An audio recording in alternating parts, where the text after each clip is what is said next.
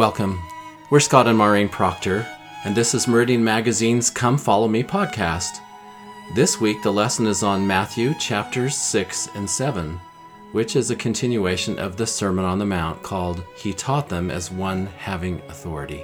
And we're going to start by looking at something we all want to know more about, and that is how to make our prayers more effective. And so here we have the Lord Himself teaching us how to pray in this chapter 6 of the Sermon on the Mount with the Lord's Prayer. And if the Lord says this is how we should pray, there's something deep to learn about this.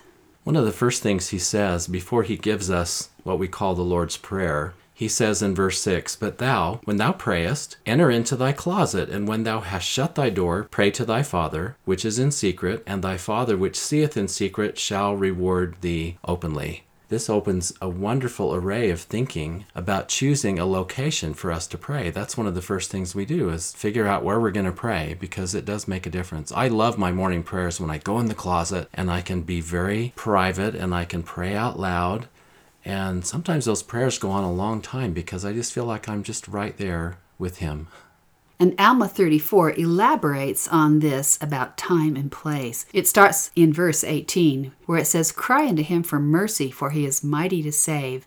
And then it goes on to talking about all the places we should pray. Cry unto him when you're in your fields. Yea, over all your flocks, cry unto him in your houses, yea, over all your household. Cry unto him against the power of your enemies, etc. This is such a wonderful idea because the sense is that you can cry unto him in prayer about those things that concern you. And you can do it where it concerns you. I love that you can cry unto him in your fields because you're working when you're in your fields, but you can still have your whole heart drawn out to him. That makes me think that he's very accessible and I'm so grateful for that. The Lord begins by teaching us what we refer to as the Lord's Prayer. He says, We address our Father, Abba, which is a very intimate relationship with our Father when we call upon Him. Our Father which art in heaven, hallowed be thy name. So I'm seeking to understand the reverence which I owe thee. We're used to kind of casual ways of chatting with each other in this modern world of ours, texting each other and we live in an age of disrespect, but our relationship with the Lord calls for much more than this. The March 2017 face to face gathering that President Henry B. Eyring and Elder Jeffrey R. Holland did with the youth. They were asked questions by the youth, and one of the big questions was, What do we do about prayer? How can we learn more about prayer? And President Eyring said that you have to have the feeling that you are going before the throne of God. There's a beautiful way to think of that. When I come in prayer, he said, and he said it through tears, I am approaching a throne. The way you do that is different than I'd like a chat. It is different for me when I'm doing it right. And I love that way that it really emphasizes, Hallowed be thy name. He also said, I'm absolutely convinced if we will prepare and really see ourselves as coming to the throne of God, then remarkable things can come. In that same setting, Elder Holland spoke of President David O. McKay. Sometimes he would go into a darkened private room with the curtains drawn he would kneel in the center of the room and say nothing.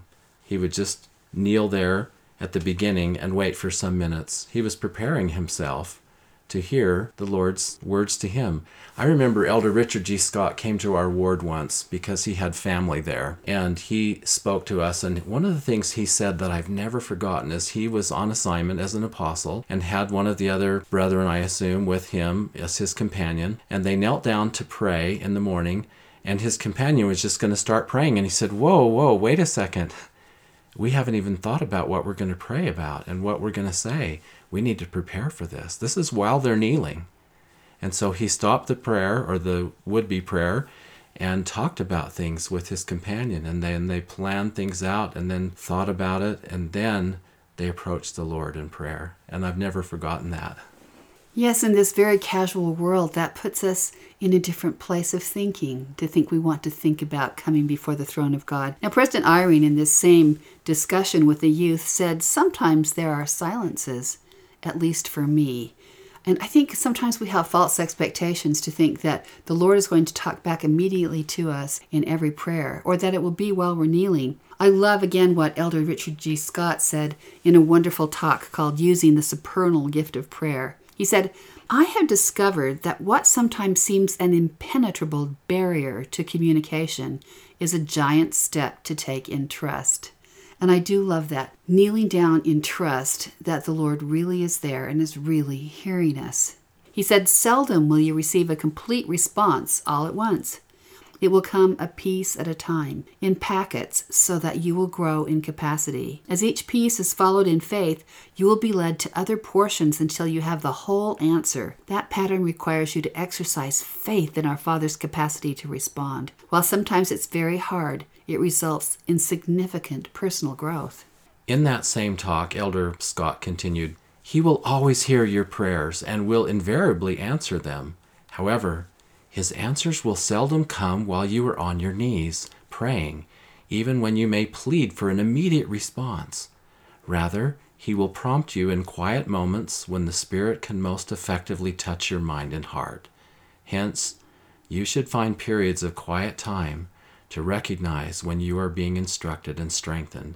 His pattern causes you to grow. I love that. And then there's this surprising message he says, Be thankful that sometimes God lets you struggle for a long time before the answer comes. And I know I've certainly experienced that, even about things that are really important to me. He says, Your character will grow, your faith will increase. There is a relationship between those two. The greater your faith, the stronger your character, and increased character enhances your ability to exercise even greater faith. He said, A key to improved prayer is to learn to ask the right questions. Consider changing from asking for the things you want to honestly seeking what He wants for you. Then, as you learn His will, pray that you will be led to have the strength to fulfill it. I remember struggling with some health issues that I've had, and one day I changed my prayers because I was always just asking to be healed. And I finally said in my prayer, What is it that I'm supposed to learn from this disease? And the Spirit immediately responded by saying, Now you're asking the right question.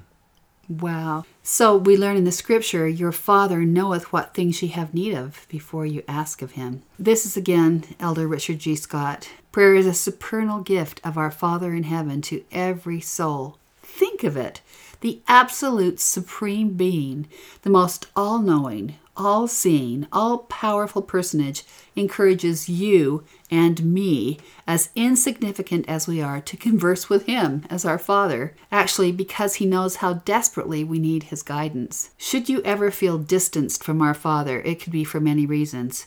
Whatever the cause, as you continue to plead for help, He will guide you to do that which will restore your confidence that He is near. Pray even when you have no desire to pray. Sometimes, like a child, you may misbehave and feel you cannot approach your father with a problem. That is when you most need to pray. Never feel that you are too unworthy to pray. Elder Scott gave us this wonderful insight into his own experience. He said, Once I had an experience that caused me immense anxiety. It had nothing to do with disobedience or transgression, but with a vitally important human relationship. For some time I poured my heart out in urgent prayer. Yet, try as I might, I could find no solution, no settling of the powerful stirring within me. I pled for help from that eternal Father I have come to know and trust completely. I could see no path that would provide the calm that is my blessing generally to enjoy. Sleep overcame me. When I awoke, I was totally at peace. Again, I knelt in solemn prayer and asked, Lord, how is it done? In my heart, I knew the answer was His love and His concern for me. Such is the power of sincere prayer to a compassionate Father. You know, it's so interesting. We live in a world of instant gratification. We can Google things very quickly and get answers. And yet, developing a relationship with God requires patience and a long view and a willingness to be tutored and a willingness to be guided. But I love what President Russell M. Nelson said. He says, "Does God really want to speak to you?" Yes, exclamation point. So it is worth learning how to pray effectively so we can have the Lord speak to us and how to receive revelation. I love the story of the nobleman who came to the Savior, and he had a son who was very ill. And he said, Will you come to my house and heal him? And he said, No, go thy way, thy son liveth. And later he ran into messengers who came and he said, Thy son liveth. And he said, What time did this happen? He said, About the seventh hour. So it was right when the Savior had spoken those words that this answer had come and his son was healed. So often, I think we receive answers to our prayers, but we don't recognize that it was the Lord who was in the details and it was the Lord who gave us a blessing. We expect that He will be there and be obvious and be clear that it is Him, but He is answering our prayers all the time. And the good things that come into our life and the many blessings that flow, they are from Him. They are not just accidents. I think of that man in the proverbial story who was falling off a cliff and he was praying, Please save me, save me. And then, Lord, save me now. That's right. Help and me. then there's a branch that's sticking out that catches him on his shirt and he doesn't fall. And he says, Never mind, Lord, the branch saved me. So the Lord is saving us and answering our prayers all the time. What we need to have is eyes to see. In Matthew 7, of course, we hear one of the most common commandments. We don't look at it as a commandment, but it is. He says, Ask, and ye shall receive. Seek, and ye shall find. Knock, and it shall be opened unto you. Sometimes we don't look at that as a commandment, but it really is an imperative. It is a commandment for us to ask Him. And a promise, my goodness, ask and it shall be given you, seek and ye shall find. That is an incredible idea that we can do that. And he explains why. He says, Or what man is there of you whom if his son ask bread, will he give him a stone? So our Father in heaven, who is so much kinder and full of love than any earthly father could be, will not turn his back away. He will not give a fish for a serpent. And then there is just this wonderful addition in the JST. In Matthew 7 17 of the JST, it says, What man among you, having a son, and he shall be standing out, and shall say, Father, open thy house that I may come in and sup with thee, will not say, Come in, my son, for mine is thine, and thine is mine. Isn't that what we would do with our children? Of course it is. So you can envision this. There is a father in a house, and his son, who knows what's going on outside? Is it raining? Is he hungry? He's outside, and he knocks at his father's door. And of course, the father will say, Come in, my son. So that's the image he's placing in our minds that, of course, he will say, Come in, my son. This is what he does in answer to our prayers. He does not stand aloof and far away and uncaring, he is right there for us. That he answers them just as we need those answers that will best bless and benefit us. I love Isaiah 58 9 that says, Then shalt thou call, and the Lord shall answer. Thou shalt cry, and he shall say, Here I am. What a tender response. And that is covenant language. In the Lord's Prayer, in verse 10, Thy kingdom come, thy will be done in earth as it is in heaven. That teaches us a great truth. His will is done in heaven. And so perhaps here on earth is where we struggle to come to know His will and then follow it. So that is our commandment to follow His will and do His will. And then it goes on to say, Give us this day our daily bread. And this indicates not only, of course, how we support ourselves, but all the problems that we face where we need His guidance and strength. President Nelson taught his request for daily bread includes a need for spiritual nourishment as well. Jesus, who called himself the bread of life, gave a promise He that cometh to me shall never hunger. And we are to live by every word which proceedeth forth from the mouth of God. And that is what we are praying for, not just physical bread, but we are to both receive it and be able to live by what we receive His word, even the Savior Himself. And then we get the phrase, and forgive us our debts as we forgive our debtors. But the JST changes this to, forgive us our trespasses as we forgive those who trespass against us. And it's even stronger in the Doctrine and Covenants. In the 64th section, it says in verse 9, Wherefore I say unto you, that ye ought to forgive one another. For he that forgiveth not his brother his trespasses standeth condemned before the Lord, for there remaineth in him the greater sin. I, the Lord, will forgive whom I will forgive.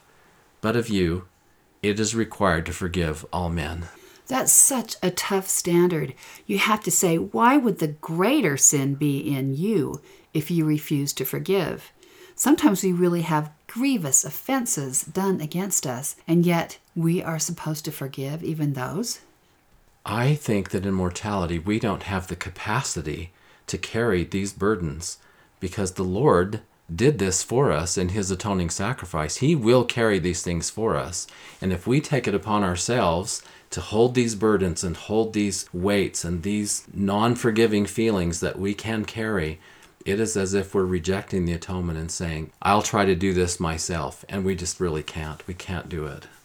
I think it's interesting too that sometimes we think that if we let go of our resentment and anger, that we have let the other person off the hook.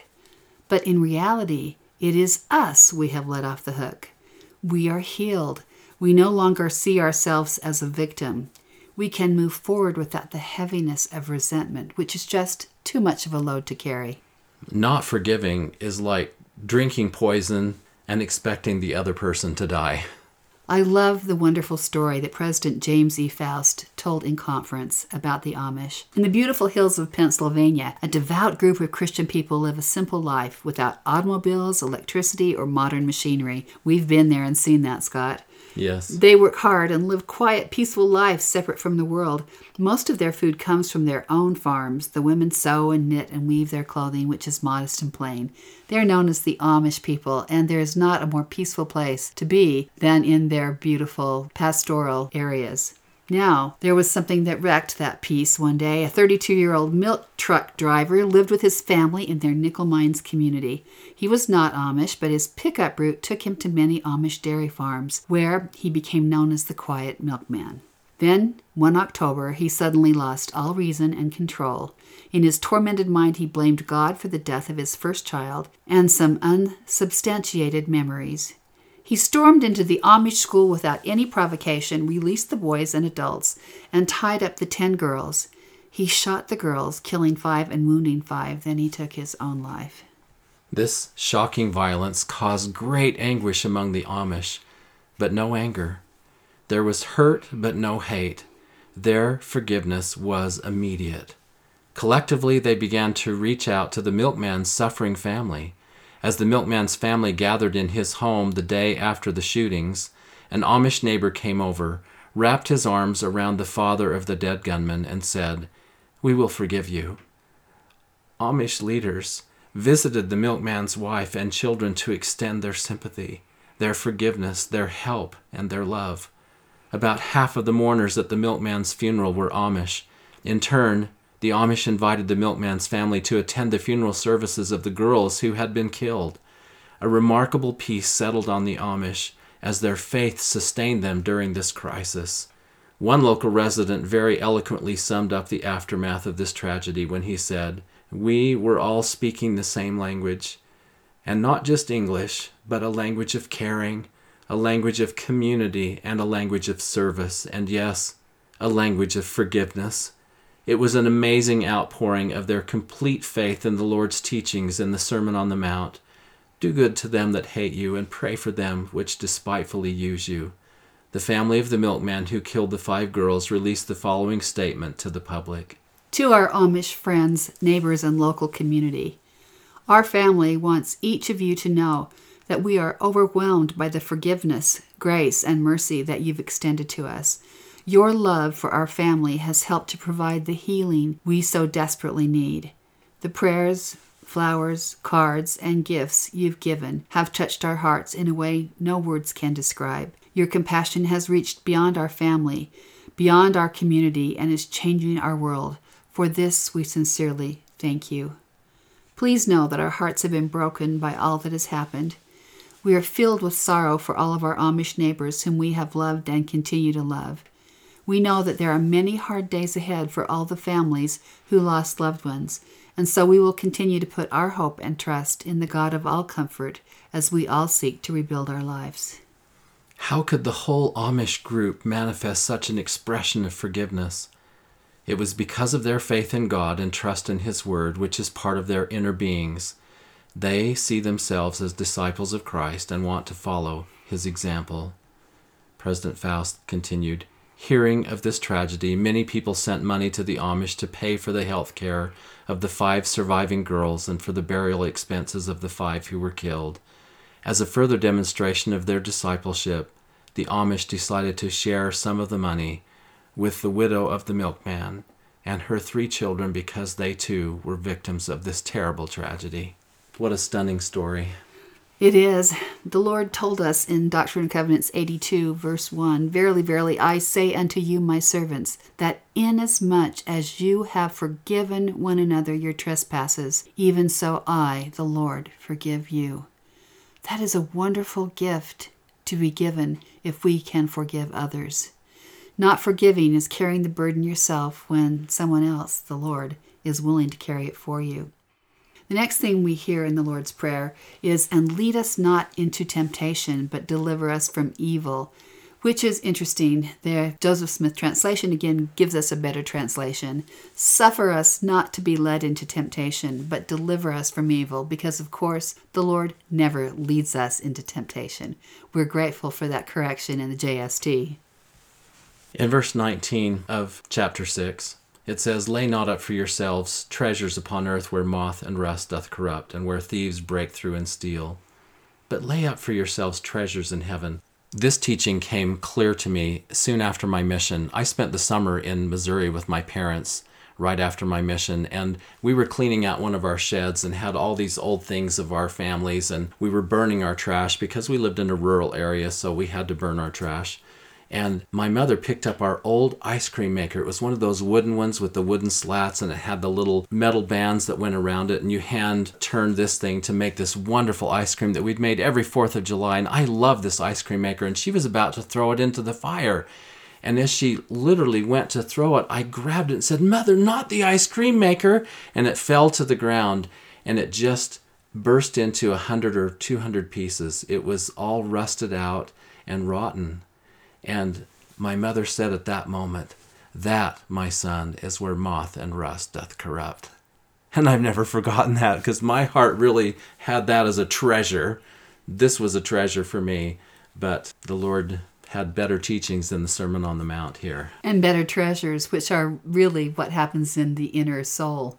Now, there's this interesting verse in chapter 7, verse 1 Judge not that ye be not judged which seems like a very important commandment for all of us. In fact, respecting people, even if their point of view is different than yours, is so important. Seeking truly to see another person's context so you can understand them. Don't we hate it when we feel judged?